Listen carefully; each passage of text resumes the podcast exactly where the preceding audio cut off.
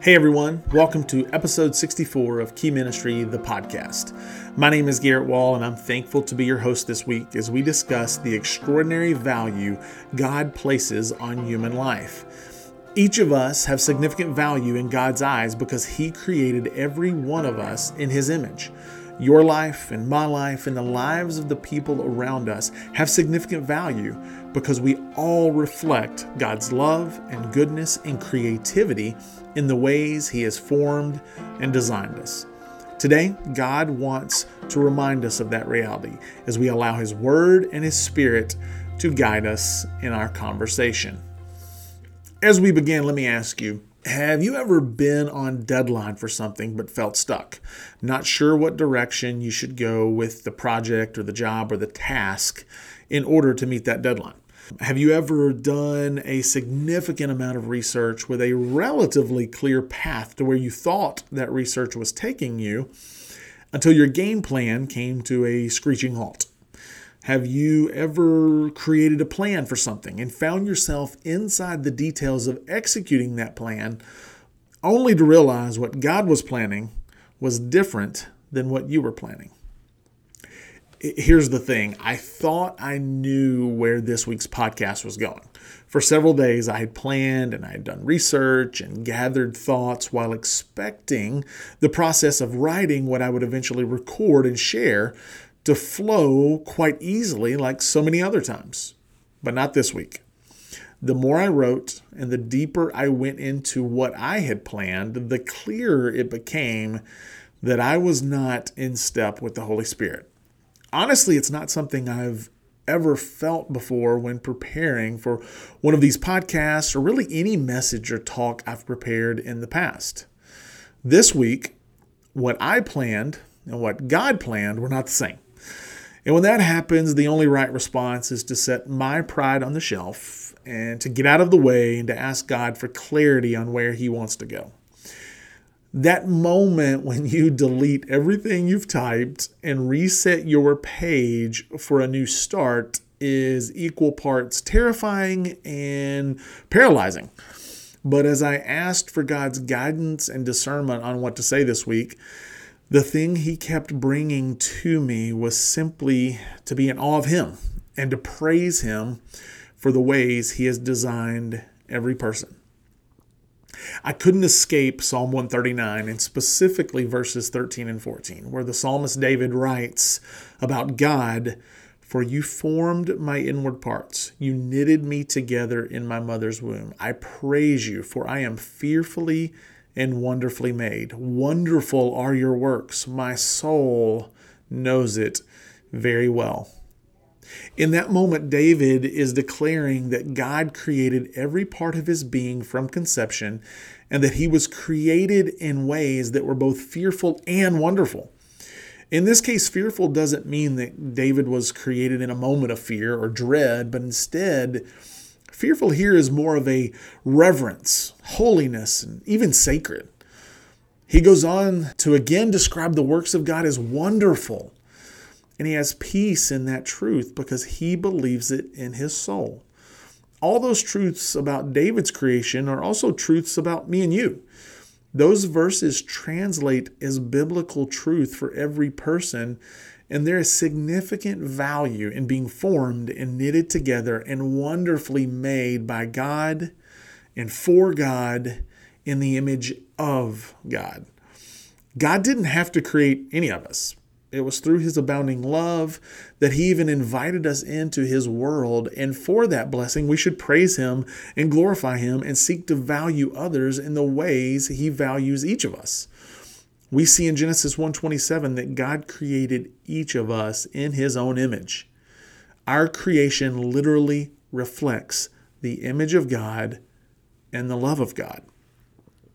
In the first 12 verses of Psalm 139, David emphasizes the reality of God searching and knowing every part of his life. God knows when he sits and when he stands. God knows his actions and his movements. God knows the words he'll say before they ever come out of his mouth. And understanding those realities about God is too wonderful for David to fully comprehend. David also talks about his inability to escape God's presence. Because David has surrendered to God, he belongs to him, and his life is designed for God's glory. So he can't escape the closeness of God. Even in the darkness of the world and the darkness of life, God's light overcomes. And then he shares what we read in verses 13 and 14. For you formed my inward parts, you knitted me together in my mother's womb. I praise you, for I am fearfully and wonderfully made. Wonderful are your works. My soul knows it very well. He echoes those statements in verses 15 and 16 when he says, My frame was not hidden from you when I was being made in secret intricately woven in the depths of the earth. Your eyes saw my unformed substance. In your book were written, every one of them, the days that were formed for me, when as yet there was none of them. David describes his own creation as being made in secret and intricately woven by God. He acknowledges that God saw him and knew him before he had been formed. And even then, God had already planned a path for David long before he was created. And like David, I am left in awe of that reality for myself. Long before my family or friends ever considered my existence, God already knew the most intricate details of me in my life, and that is no different for you we should be left in awe of that reality, not only for ourselves, but for all people, because God created each of us in the same way. He knows all there is to know about us, and He loves us. We're made by Him, and we're made for Him. And with that comes significant value. Unfortunately, we live in a fallen and broken and sinful world where the value and significance of human life has been greatly diminished. We live in a world where the value of human life is determined as if it's a budget line item on a spreadsheet. We live in a world today where culture tells us we should be able to determine whether human life inside the womb should carry on outside of the womb. We live in a time where the world tells us our life plans or our career goals or even the information we discover through prenatal testing gives us the right to choose life or death inside the womb. More than 10 years ago, research reviewed by a pediatric uh, geneticist at Boston Children's Hospital reported that an estimated 92% of all women who received a prenatal diagnosis of Down syndrome chose to terminate the pregnancy. Uh, a CBS News investigation from a few years ago reported that nearly 100% of women in Iceland whose prenatal tests came back positive for Down syndrome chose to end their pregnancy. CBS News also found there were similar trends across Europe when it came to terminating pregnancies because of positive prenatal tests 98% in Denmark, 90% in the United Kingdom, and 77% in France. And in the United States, the number was 67%. Two out of every three unborn babies with Down syndrome were terminated. In no way do those stats and does that reality of our world today reflect the words of David in Psalm 139 when he said, I praise you, for I am fearfully and wonderfully made. Wonderful are your works. My soul knows it very well. The world around us will tell us there is diminishing value in the lives of people with disabilities. And that message is a lie from Satan himself to deceive us and to lead us on a path of destruction. Our world is destroying human life because of a consumer approach to humanity. It's as if the world is asking whether a particular human life, one that includes Down syndrome or any other disability, provides enough return on investment, like we're buying and trading stocks and bonds. And if it's determined there isn't enough value in that life, then we're not only allowed to end the life before it ever leaves the womb, but in many parts of the world, we're, we're actually encouraged and celebrated for ending that life. We are all fearfully and wonderfully made, and the works of God are truly wonderful. And though each of us are made in God's image, none of us are made to be God. Pastor and author David Platt says it this way in his book Counterculture. Based on scripture, I beg us not to deny the wonderful work of God, even or especially in disability, even when we don't understand it. God has a design and a desire to use everything for our good in His glory. And it is not only wrong, but also foolish to play God in such situations by essentially saying that we know better than He does. I am thankful for God's plans and His designs for every person.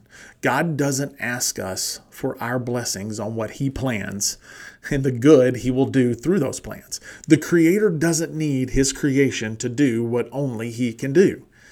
Our job is to worship and praise Him and to share the good news of the gospel with all people.